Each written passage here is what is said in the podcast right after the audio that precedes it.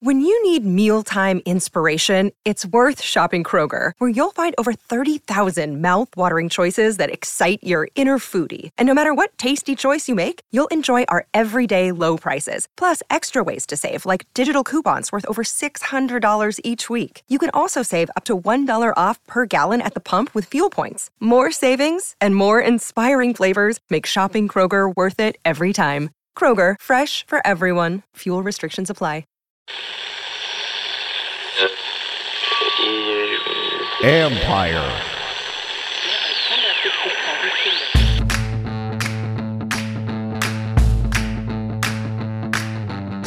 Hello and welcome to my live stream edition of the John Keim Report. Appreciate you tuning in.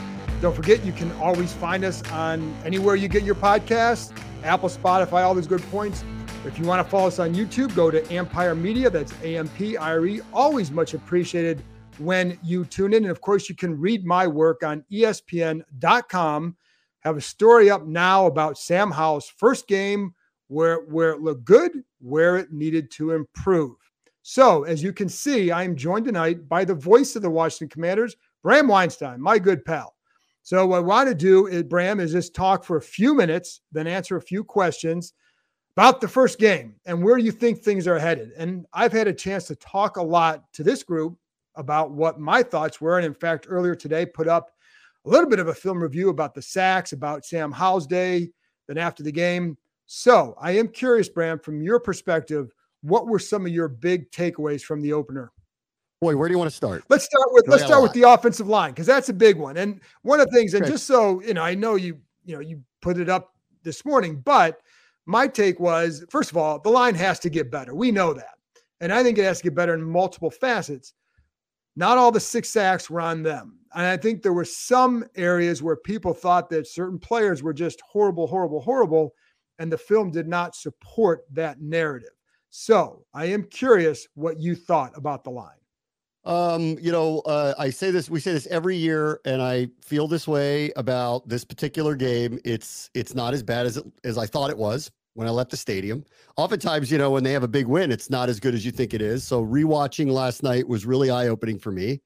Um, and I want to start by saying this because I think a lot of this conversation needs to be couched on let's be honest about the team that they played here. Right, like that, right. That's right. not a great roster. So on both sides of the ball, when we talk about it, I mean, I want to be I want to be diplomatic about it because I don't want to rip another team, but like that that is i mean i think most people would agree with me that that is a bottom tier roster that's out on in the yes. nfl this year. So with that in mind um i actually thought the offensive line played better than it probably seemed. Um the person who stood out fair way to put it yeah. Yes. I you know like w- when you hear three turnovers six sacks like it sounds 238 yards it sounds really bad. Um and uh, yes, uh, Ryan, I I still am in my secret bunker. We're still in the midst of. we're still at, for those of you watching. Sorry, my house is under construction, so I've been sequestered to this little hole. Hopefully, in the next couple of weeks, I'll be back in like a normal area again, um, and not being held uh, against my will. All right. Um, I thought Sam Cosmi was outstanding. So from yes. a first impression of his move to right guard, um, he got off blocks, got to the second level, was extremely aggressive. I thought he did a very, very good job. Nick Gates is everything I thought he'd be very aggressive. I did think there was some miscommunication in the center of the line with him. Um, but overall, I thought he was very good. Saahdiq Charles, I thought, was very aggressive, very good, with the exception of one particular drive um, where there was one play where I thought he hurt his knee because he had got kind of bent over. Um, it doesn't sound like that happened, but it didn't look good. So there was a couple plays there. I thought Charles Leno was fine. You know, I really did. And Andrew Wiley had a few moments for sure. And the the part that really stands out to me, there's two things about it that stands out to me, and and uh, there's a secondary part to this second part, and then I'll shut up and let you talk. Um, when the Cardinals put six up on the line and feigned like they were going to bring heat, and they didn't do it very often, but when they did, there was confusion on the offensive line as to who was where. So the double whammy of the sack fumble touchdown was a miscommunication of who had Dennis Gardeck, who, by the way, is a very underrated, very good pass rusher, like Haason Reddick style. Maybe not as consistent, but very, very good pass rusher. He's one of, if not the only outside of Budda Baker, dangerous player on that defense. And he made a huge play in that moment, but it was because of a miscommunication and a miss. So he gets through. Howell had to get rid of the ball, double whammy on that play. Howell had to make up for the mistake. There was a mistake on the line. So double whammy, it happens. Um, but outside, and this is why I can't believe Arizona didn't do more of it. A couple of their sacks came on this. Like they caught them off guard and there were miscommunications. Um, they didn't do enough of it, in my opinion. I think if they rewatch how they play defense, the fact that they used in these looks where they you don't know how many people they're bringing and still confuse them by only bringing four, I think they're going to look back on this and think that they didn't do enough up front to try to confuse this offensive line. On the good side, um, I thought they ran the ball better than it looks.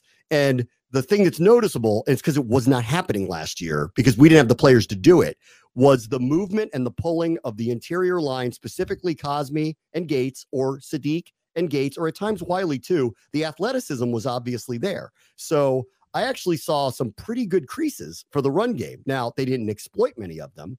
And then lastly, on that, this is where I was surprised by how they handled. Not only did they run the ball three times in a row when they got the ball to 22 and really could have put them away at the end of the game, but style of run, which was just line up power, dive across the middle, and not use the eh, the type of formations and run fits that seemed to be working earlier in the game. So not only was it not aggressive at the end of the game, it was not aggressive without using the plays that were working in their run game. So that that's my that's my overall take, like on the offensive line. Yeah, and I I think what we saw from the line, and you know, it's funny because sometimes things get if you say a guy wasn't like Wiley had there were two plays. He had the, the sack fumble, that was his. Then he had a holding penalty that was also that was obviously his. Otherwise, in protection, he was fine, right? Because there you didn't see the issues coming from there. Like there was one time there was a slide protection that was missed. That was Gates had to slide over. Yeah. Um, I thought there was some inconsistencies in the run game. I thought Saahdiq at times was a little bit inconsistent there. Um, but some of the stuff, you know, you like this is where you don't know. And this is where I'll say, okay, let's see, because he is, even though he's experienced, he's not necessarily an experienced starter enough. He's got, let's see how he is when he got has a few games under. But the question I would ask too is while it wasn't as bad as I think people thought maybe it was, and, and again, like I would say for anybody who feels like that, like the reason I'm saying this and the reason Bram is saying this, yeah, I'm like somebody asked me Rush Manuel, you know, my, my, our guy on Twitter was asked he couldn't join tonight, but he asked me like, "What do you do when you rewatch the game?" So when I rewatch, and just so people know where it's coming from, and first of all, like I also talk to people who are much smarter than me about what they saw as well, just to see am I seeing it right. But what I'll do, Bram, is my little thing is I'm going to watch every play, especially if there's like a sack, the sacks or just even the pass plays it's probably about eight to time eight to ten times per play that you're watching. You're slowing it down from, and you get it from multiple angles, from the end zone, from the sideline, and ju- and then so I can see what was this person doing on this play. And if I don't see what they're doing, then I go back and watch again. So and there's some plays where like, okay, you can you see right away this is what happened, and then you go. But some of those you want to see like, why did this person react this way? So you're going to spend several hours. Like I'll get up Monday morning. It's by by 6 a.m. I'm in my office. Sometimes by 5:30, watching the stuff again, and then going over it and over it and over it. So just so people understand the process, it's not just after a game sitting down and saying, "Boy, that looked horrible." So I think it was horrible. It's like, "Boy, that didn't look great. Let's see how it looked on film." Yes, that's what it is. So you try to strip away the passion side of me, and like, trust me, folks. I'm an Ohio State guy. You see the hat there are a lot of times after a game that I'm thinking exactly like how you guys are thinking now. That's how I think about how some of the Ohio State games I see. And then you watching it, oh, it wasn't quite as bad as I thought. Anyways, just that's just for people understand to understand the process that we put into it. And yeah. you know, for you, Bram, I mean, I'm assuming it's the same thing. Yeah, I, like I I watch it on the all 22 because that that's right. the best way for me to rewatch it. Right. And uh, they give you multiple angles, you know, for the all 22, and then you know, I'll watch, you know, specific plays four, five, six, seven times, uh, you know, to see what happened because uh, you can't catch every position. So, no. you know, it takes a while to go over it, but it's worth it in the end, in my opinion. It's worth yes, it. Very I mean, much. to do this job and to do it, you know, to do it to the best of my ability. I'm like you.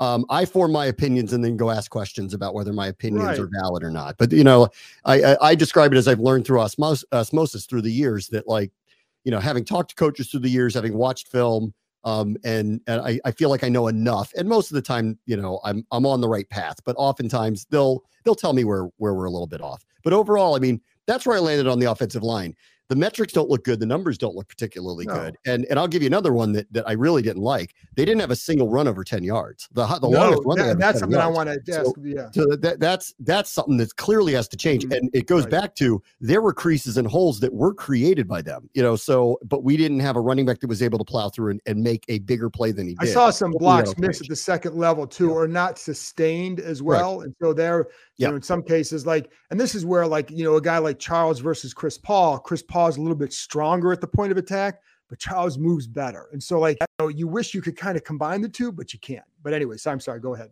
I had heard before the game that Antonio Gibson was going to get more reps than he did. I think the fumble, and I don't know this for sure, I'd have to ask the coaches about it, but I do think the fumble probably changed their mind about that. So, you know, I'll have to ask them about this, but I, I had gotten the word that he was going to, because of matchups that they like, that he was going to get more time on the field. And um, the fact that he ended up only getting three carries and one catch on one target probably has a little bit to do with ball security. And, um, you know, eh, I, but that's, you know, educated guess on that one. Having right. been told what to expect before we walked into the game, that you'd see more of a, a shared load between him and Gibson, and then it didn't end up that way. The only thing I can really attribute it to was a fumble. Right. And I think, you know, it's funny because you talk about the long runs, and I'm watching some other games around the league, and you see, like, oh, do they have that kind of a back? And I'm, I like Brian Robinson, you know, and I, I think he can be a good, solid back. He's not a dynamic runner, he's a powerful runner between the tackles.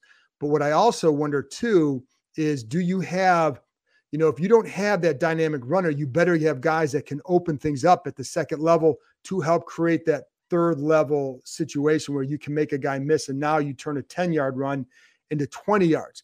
That's what I wonder about with this line is do they have do can are they able to do that? And it's not just line. There are some blocks like there are a couple blocks where I saw I took a I took a video of one play and I may post it on Instagram tomorrow where it's the inside inside the um red zone where like Bates just buries some guys, and like the le- the left side, the right side just Cosmi. I think Saahdiq got Saahdiq, Saahdiq basically bear hugged a guy on this, and you know, but but it was just like a good, powerful run in the red zone, and you know, those are things that like you know, so Bates getting involved because when and when I talk about protection, Bram, too, it's protection. And then when you talk to coaches, when they talk about protection, which is why I take this approach, it's it's not just the O line, it's the tight ends, it's the quarterback diagnosing things at the proper pace, right?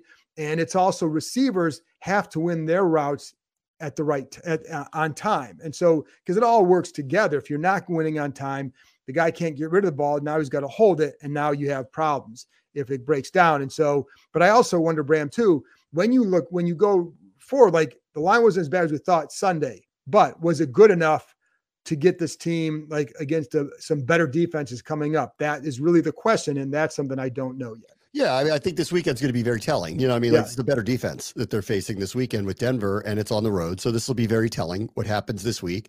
Um, I see a number of people saying, like, you know, they, they need time to gel. I agree with this. Like, I agree with that. Really Absolutely. Is, it's really a new line, you know. And when we get to Sam, I got to tell you, I mean, I'll just tell you up front, like, I actually thought he played a lot better than I thought he did. You know, like, eh, like he was actually everything I kind of expected from him albeit with a few massive mistakes that occurred. And there's the growing pains that come with this. But with the offensive line, largely, I came out of it thinking they didn't play very well because you see six sacks and you see things like that, and you're like, that's bad. And then I rewatched and I go, I don't think they actually played that poorly. And I will say this largely too, because the defense, it goes without saying, the defense was dominant, right, against them. Um, they were actually dominant on the offensive side of the ball too. It was their own mistakes that got in their own way. I mean, re- mm-hmm. really, honestly, like the fact, the numbers to me after rewatching don't really reflect how effective they actually were. They got in their own way with bad penalties, uh, miscommunications on the line, and in a couple of cases, a couple of bad breaks. Like they had a Logan Thomas play down the sideline taken back on a terrible call. Like there, so there were a couple of things that kind of you know did not go their way that were a little bit unfortunate. Another day is here, and you're ready for it. What to wear? Check. Breakfast, lunch, and dinner? Check. Planning for what's next and how to save for it? That's where Bank of America can help. For your financial to-dos, Bank of America has experts ready to help get you closer to your goals. Get started at one of our local financial centers or 24-7 in our mobile banking app. Find a location near you at bankofamerica.com slash talk to us. What would you like the power to do? Mobile banking requires downloading the app and is only available for select devices. Message and data rates may apply. Bank of America and a member FDIC. Football is back in full swing with another week of epic games. And who's got you covered on the action for every single one of them? DraftKings Sportsbook, an official sports betting partner of the NFL. New customers can bet $5 on football and get $200 instantly in bonus bets. Nobody's missing out on the action this season. All DraftKings customers can take advantage of two new offers every game day this September. Get in on the NFL Week 2 action with DraftKings Sportsbook. Download the app now and use code KEIM, K E I M, to sign up. New customers can bet just $5 and take home 200 instantly in bonus bets only on DraftKings Sportsbook with code KEIM. The crown is yours. Gambling problem? Call 1 800 Gambler or visit www.1800Gambler.net. In New York, call 877 8 HOPE NY or text HOPE NY. In Connecticut, help is available for problem gambling. Call 888 789 7777 or visit ccpg.org. Please play responsibly. On behalf of Boot Hill Casino and Resort, 21 plus age varies by jurisdiction, void in Ontario. See sportsbook.draftkings.com slash football terms for eligibility, terms, and responsible gaming resources. Bonus bets expire seven days after issuance. Eligibility and deposit restrictions apply.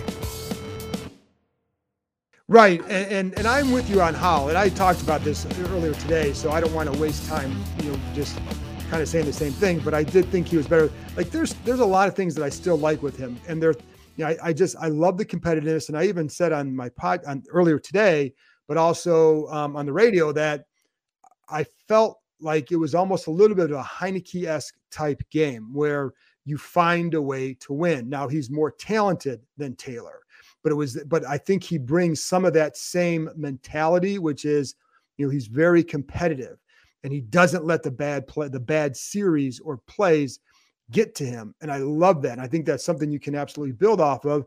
And you have to remember, like, it's his second start, you know, like you know, somebody John, he had a handful of bad throws the whole game. Yeah, like now right, we could parse out whether he made the right decisions on certain right, things. Right, right, But like he had a hand, like he had two plays early. I think it was after one of the early sacks. He had two that he forced, like two in a row that he forced that were bad. He sailed one on Jahan that was bad footwork, frankly, and then there right. was one play where he had a wide receiver screen set up, and I don't know why he didn't throw it. He just didn't throw it, and he took off and ran. And, and so I'd have to ask him, why did you do that yeah. in that particular case? And then he forced one to Logan that was late. But then yeah. think about the other throws. He had a couple of drops, like flat drops by Logan. That ball that like, Curtis Samuel was beautiful at the yes, end of the first half. That was like, freaking that, great. That to me, to me, like well, outside of the sweat plays and the defensive play, the sweat plays really turned the game, obviously.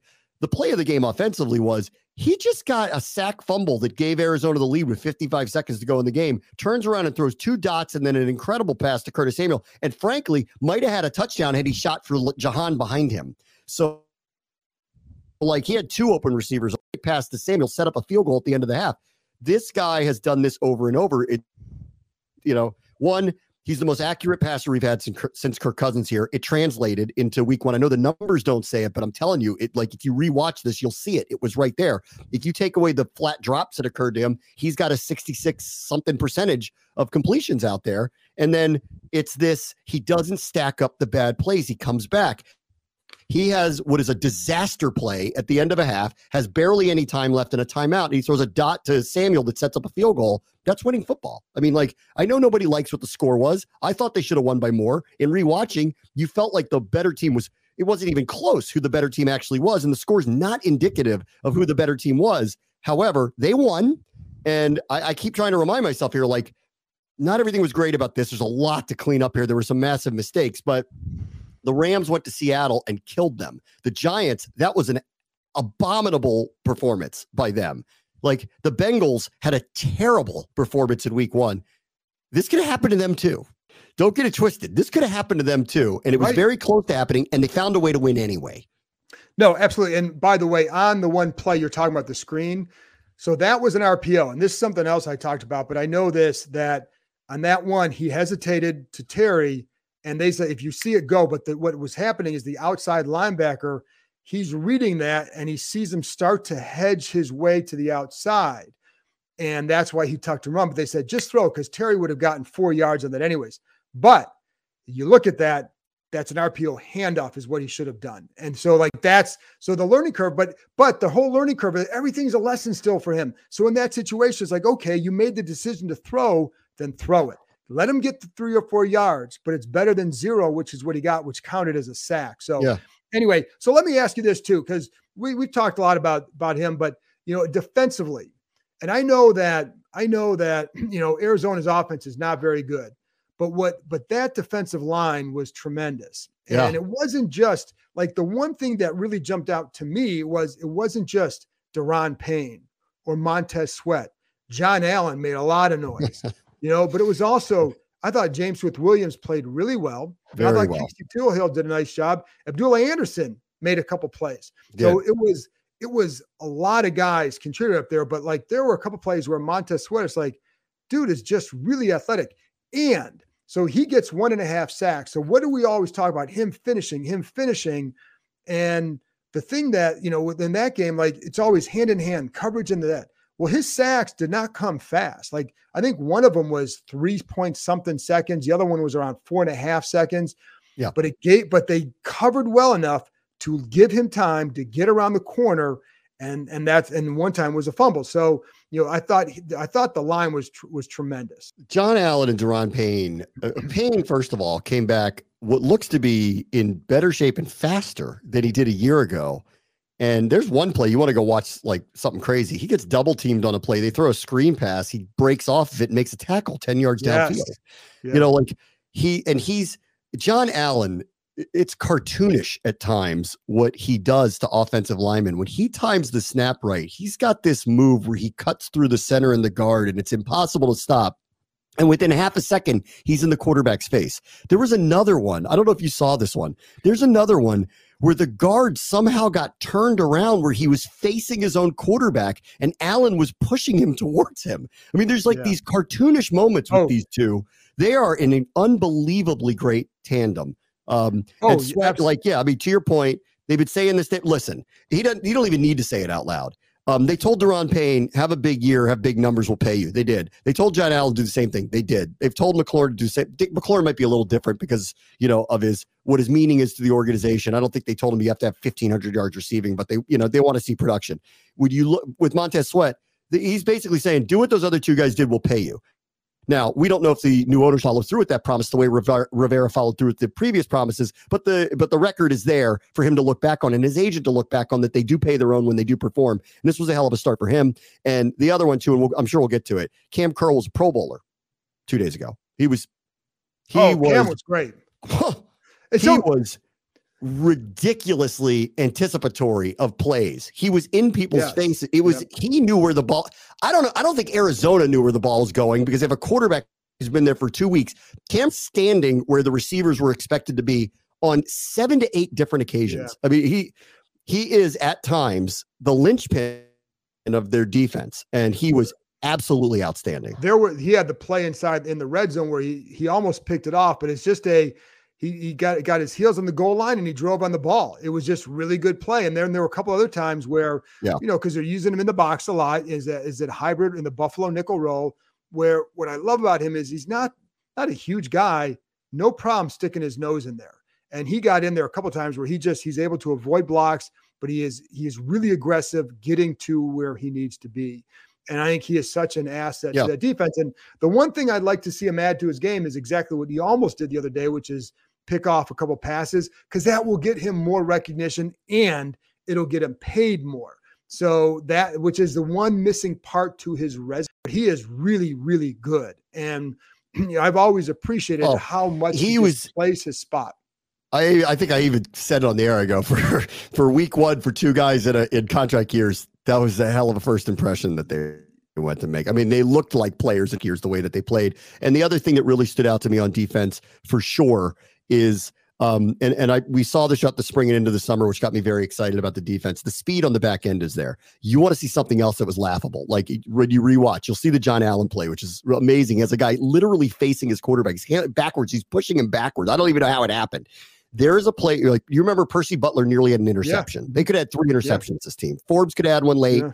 Curl could have had one. Percy could have had one. Right, so they could have had five turnovers easily in this game. But they did. The Percy Butler one. Go rewatch this as the ball is being snapped, Percy Butler is looking the other direction at his teammate, asking him a question. Probably, oh yeah, yeah, yeah. Whose yep. man do I have? Yeah, it was up at the line, right on the right side. Ball, he's on the line yep. of scrimmage yep, when the ball is snapped. He's looking at his teammate, asking him a question about something. The ball is snapped, and he recovers and nearly picks off a ball seven yards behind him. Yeah, no, that was because there was like a little stack formation to the left of the offense right there. Yep, that's speed. They yeah, have no, no, no. a level of speed on the back end that they have not had for a very long time. And again, I want to be diplomatic about this. That is not a good offense that they face. That is not a very good offensive line. There's very few receivers there that scare you. The quarterback's been there for two weeks and is a career backup. Like, I want to be fair about this. They right. didn't dominate the Chiefs, you know, the other day, but they did what they're supposed to do against a team that should be overmatched against them. And there were they easily could have had a ton of turnovers.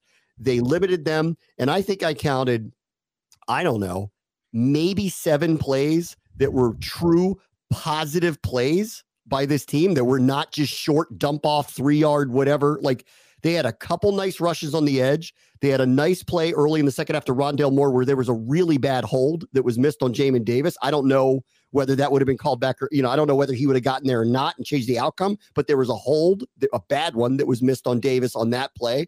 Um, there were very, very, very few what I would describe as positive and anything close to a chunk play against them.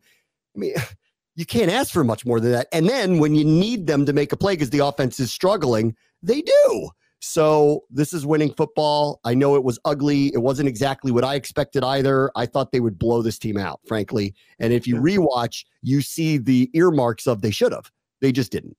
They didn't. And I think that's the question is can they get there and when? And I think that's what it'll be. That's why I think this game will be very interesting Sunday at Denver because it's not, you know, Broncos have the Broncos run D 61 yards. I think they allowed against against the Raiders. So and someone somebody up here, and I wanted to kind of get to this um, because I think it's important. And let me see if I can find the question about the run game. And now I can't find it. By the way, a lot of people asking about Jacoby Brissett and the Jets. Why the hell would the why would the hell would this team trade Jacoby Brissett? So I let me pose let me pose something to you here on this. Okay this team's in on Howell, right? They are. Um, and what's Jacoby Brissett's long term future here? I don't know. Do the Jets really have any real interest in him? I don't know that either. Okay. And I don't know what they would actually offer to do so. And secondarily, I want to say this. Today, Charles Leno restructured a contract to right. free up some cap room. Do we know why yet? Do we do we are they intending to try to do some business now? I like I don't know. I don't know. I don't know. So he makes a pretty good chunk of money that could be off of their books. Now, to your point, it is a massive risk to actually trade him because if Howell were to turn an ankle, makes, you're going to Jake Fromm. That's what's happening, and you know I love him. But it like, makes no yeah. sense. Well, okay. So, but from that other perspective of if you're trying to free up cap room to do some business now for whatever reason, here's an opportunity. Do you want to get an asset for a player who's probably or may not be here? He's not going to be at that price next year. Maybe you might think about it. And so I see a pathway to doing it with the no. understanding, and I mean a clear understanding no. with the ownership. If you did something well, like this, the risk that you're taking by doing. let me it. say this: the only way I'm doing is if the ownership says you are coming back next year because if something happens to Howell, you're done. So, like, correct. You know, it, it, like, it has to be a clear understanding with the owner. Yeah, we are I, taking a massive, calculated risk by doing something like this. You've got to be on board with us if we are willing to do it. Yeah, I. Yeah. I don't. I don't think it's. I don't think for that reason. I don't think it's going to happen either. But yeah. we know who their starting quarterback is, and that's not changing. You know, like it's, it's not changing. But no. there's a ton of value in Jacoby Brissett. I agree. And So anyway, uh, yeah, but anyway, so Colin Fletcher wants to know what's the deal with Kam Curl's contract? Are they going to extend him? Do they have the money now, or will it happen at the end of the season? So a lot of that is still working through ownership stuff. You have to know one thing about them: they're very, very patient. They're not going to come out and just say, "Yeah, go ahead and do it." I think you need to go to them, and this is what they do: is like they are very big on being, you know, making presentations to them. When I've talked to people who've worked for them in Philly and New Jersey, and then people who deal with them here, like they're very big on the presentation aspect. So I only say that because a lot goes into this. It's not as simple as, hey, we want to do this. Oh, okay, go ahead. There's a lot that they have going on, and it's like there's still a long season. Now, if you're on the other side, you want it done because you don't want to take the chance of you want to get that extension done before in case we saw like listen Aaron Rodgers you know gets tears his Achilles out for the season that happens all the time so you want that security before you start playing that's the ideal but it but it's still it's it's been a very slow process I'll say that. And unless something's happened in the last week to get it started I don't think we're very far along in that. But I think the sides know what about where you need to get to. So but I don't think I don't think there's a whole lot unless something has changed in the last week and that I haven't heard that which is always possible yeah, I don't think I, I don't think a deal that Well, one, the Jets have to want him. Two, they'd have to give up. Well, something talking, that, I was talking about Kam's contract, but like Kam's, con- Kam's contract. I um, I don't expect anything like that to happen right now. Although you know, I, I could see where. I, here's the weird part with him. So, and I hate talking about this stuff because they're one and zero, and I want to give Rivera and his staff a chance to retain their jobs. Like, if there's going to be a change at the end of the season how does a new GM view Kam Curl? Would they see him the same way if there's going to be a changeover in staff? I think we all know that if um, if Rivera and Jack Del Rio and everybody are coming back, you know, beyond this year, Kam Curl needs to be resigned. I mean, he might as well be the captain of the defense, quarterback of the defense. Like, of course he does. But I think that's why I think probably right. let's wait this thing yeah. out. And probably the ownership wants to wait this thing out. So let's see how it goes. You know, to everybody who thinks like it's a done deal that they're not they're going to make a change at the end of the year. I, I don't think so. Like, I think we need to play this thing out and see what happens here.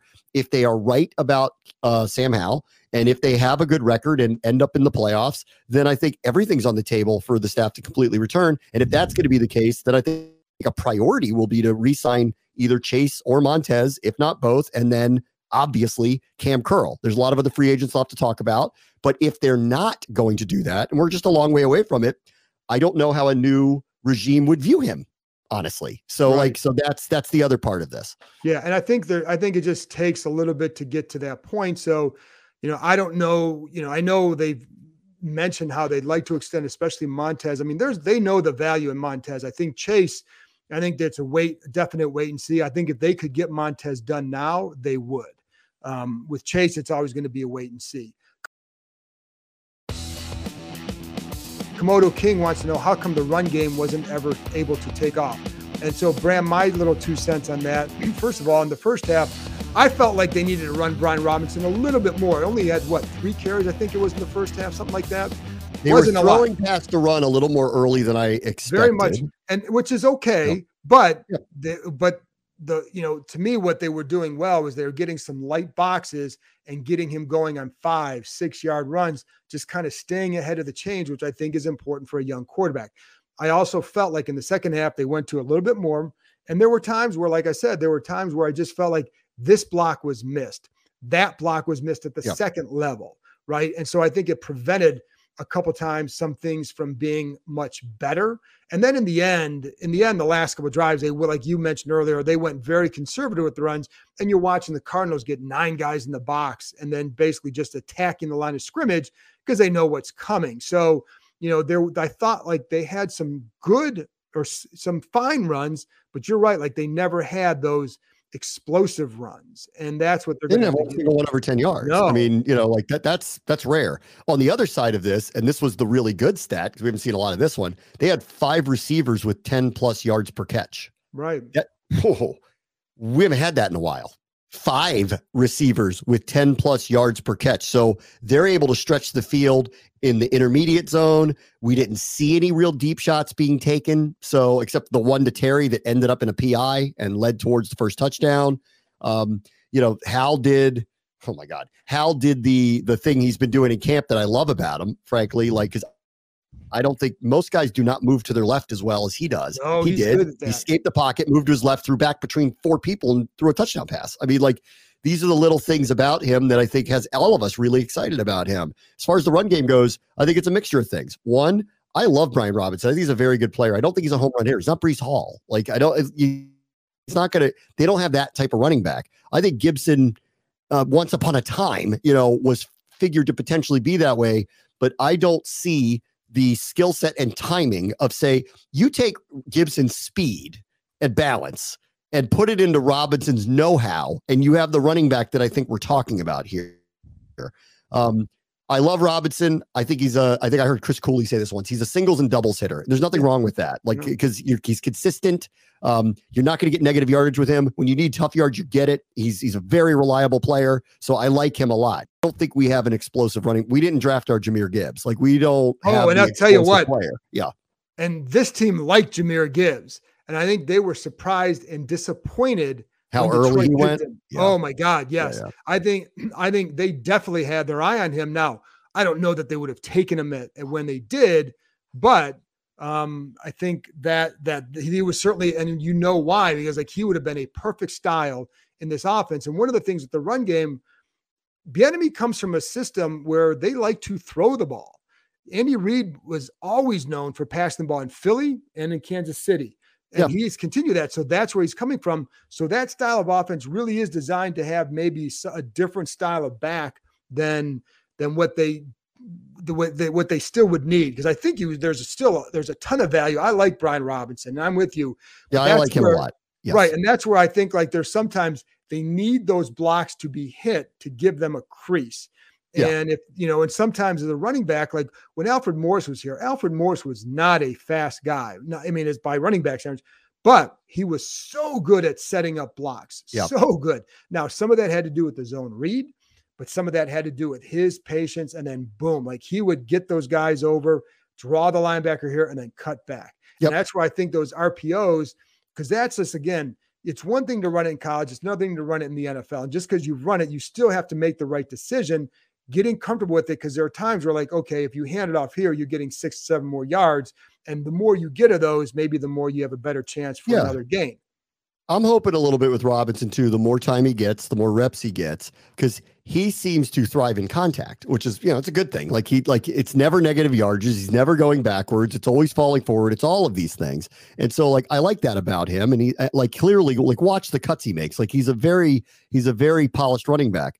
The next level for him to me is what you're talking about. Like can he like not lean into the contact as much when there's an opportunity to either set up a block or make one quick one more secondary cut because if he gets to that point where it's not all about just the contact because he's confidently will finish runs the right way but if he could kind of I, I would just say mature into becoming the NFL running back where the second cut becomes finding some more open space I think you'll see more of the 10 to 15 yard variety runs he doesn't have the breakaway speed mm-hmm. that I think allows him to have those home run hitting runs that we're And kind of don't- looking for. Yeah. and that's where I think, and this is where you know if you if the line can give help just a little bit more in the run game, or the tight ends or whomever, the receiver sometimes getting to that second level because there are a couple of times where it's like ah if you just get there, whatever. So Juan Quir- Quiros wants to know: Will we see Jabril Cox promoted to the roster and playing anytime soon? I don't see it.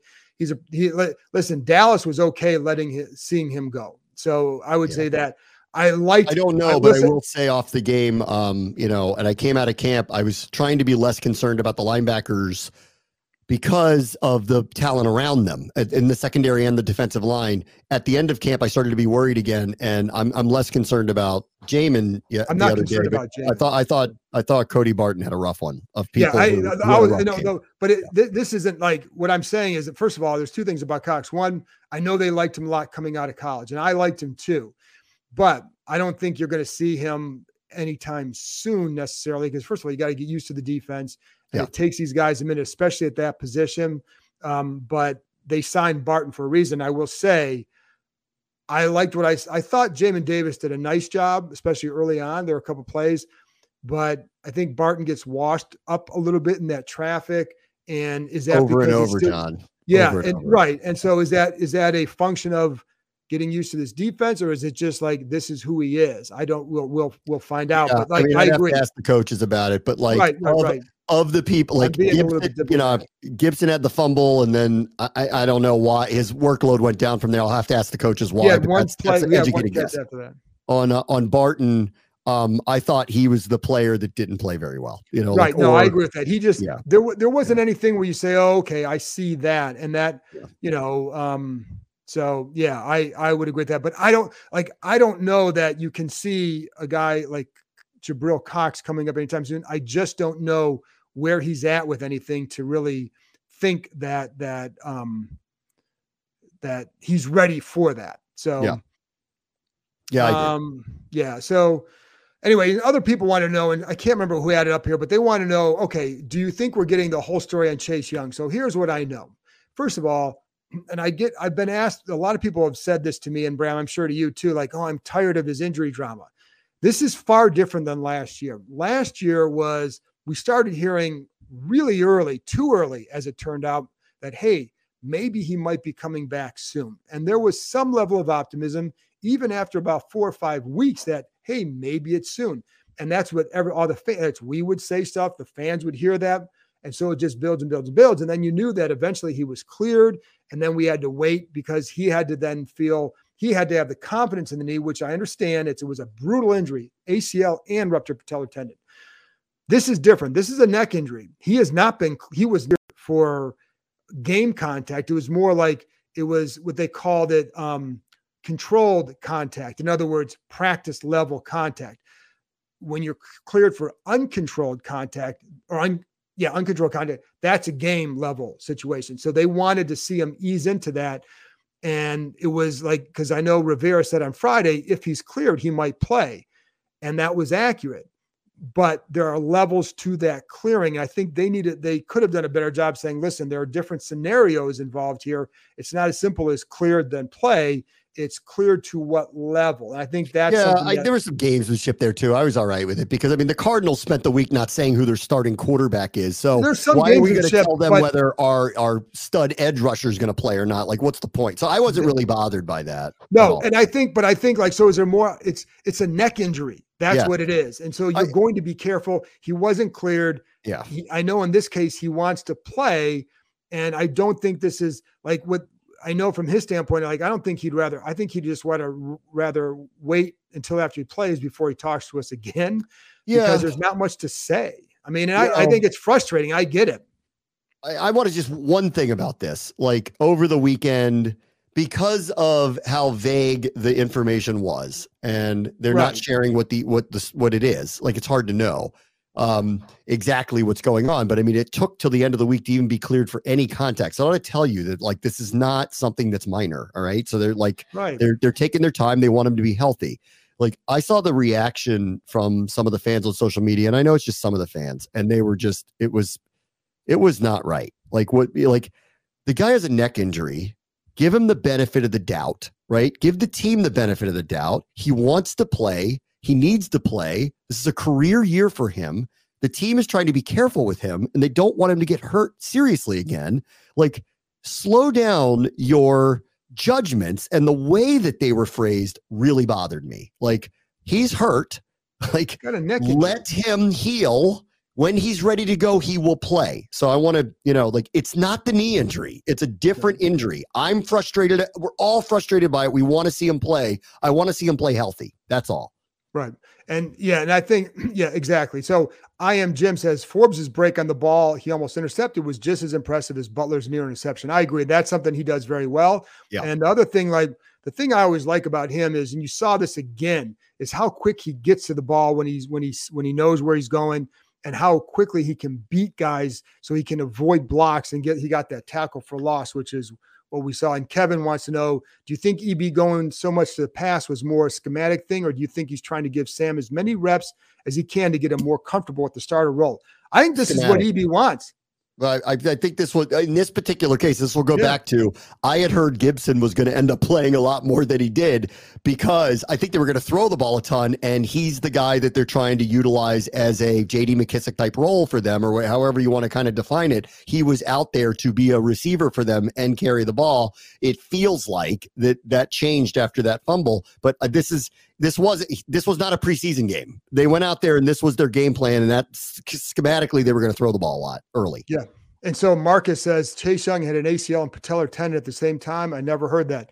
Was reporting that all last year and talked yeah, yeah. about it on here too. So I'm sorry you didn't hear it, but that was out there and it has been out there. But it it was. I'll say this: like sometimes with these injuries too, people have to know like agents a lot of times will tell teams, I don't want you saying this or this or this. And we've seen that in other cases here, maybe even just in the last couple of years. Okay. Um, and with in this case, but I know in this case, the patellar tendon, it kind of came out after the fact, after the initial injury. Yeah. It was a few months later. But I know I reported a lot last year. I know others did as well. And I talked about it. Um, but yeah, so it, but it was it was bad. It was bad. And um, so that what a couple more here. Tackling overall felt really solid for week one. I agree. I think it's been like that since the preseason. I, I think they had a better camp in that regard. So, you know, I think that was that's been a good thing. Um, Bram, what are you looking forward most to seeing on Sunday? Where do they where's an is there one area you say they've got to be better here if they want to build on this? Uh, I mean, the one I mean, I don't want to really say anything about the Broncos yet because I haven't seen them play. Right, so I want to. I, I really want to take some time later in the week and yeah, yeah. For this team, um, I, I, do feel like I'd like to see Cody Barton. You know, I, I, would hope in a short period of time, you know, eh, play a little better. I mean, I play a little better is not the right word. Um, be I, I don't even know. He's the one that concerned me yeah. really after the game, and I'd like to talk to the coaches about it before I really say anything else about it. But yeah, he was the one that felt felt a little out of position at times. Um, yeah. the eh, you know stopping run stopping the run on the edge was a problem in the preseason. They had a couple early problems here. It didn't come back to bite them because that was not a team that was capable of very many explosive plays. But that remains something that I would keep an eye yeah. on. Um, and then offensively, I just think I really think it's more like to sit there and go like, well, the offensive line is going to be dominant. I really don't think that's ever really going no, to happen. I don't think they need to happen. be they need to be adequate. So right. I saw, and I'm I'm not I didn't not expect this because it was the first week in a real game and there's a lot of new pieces here. There were some miscommunications. If I'm Denver and watched, you know, where the Cardinals had some big time success and made some big time game changing type plays, they confused them by putting six up on the line and they only had to bring four out of it, but the Washington offensive line was confused at who had who. And it ended up being a couple of very big moments in the game.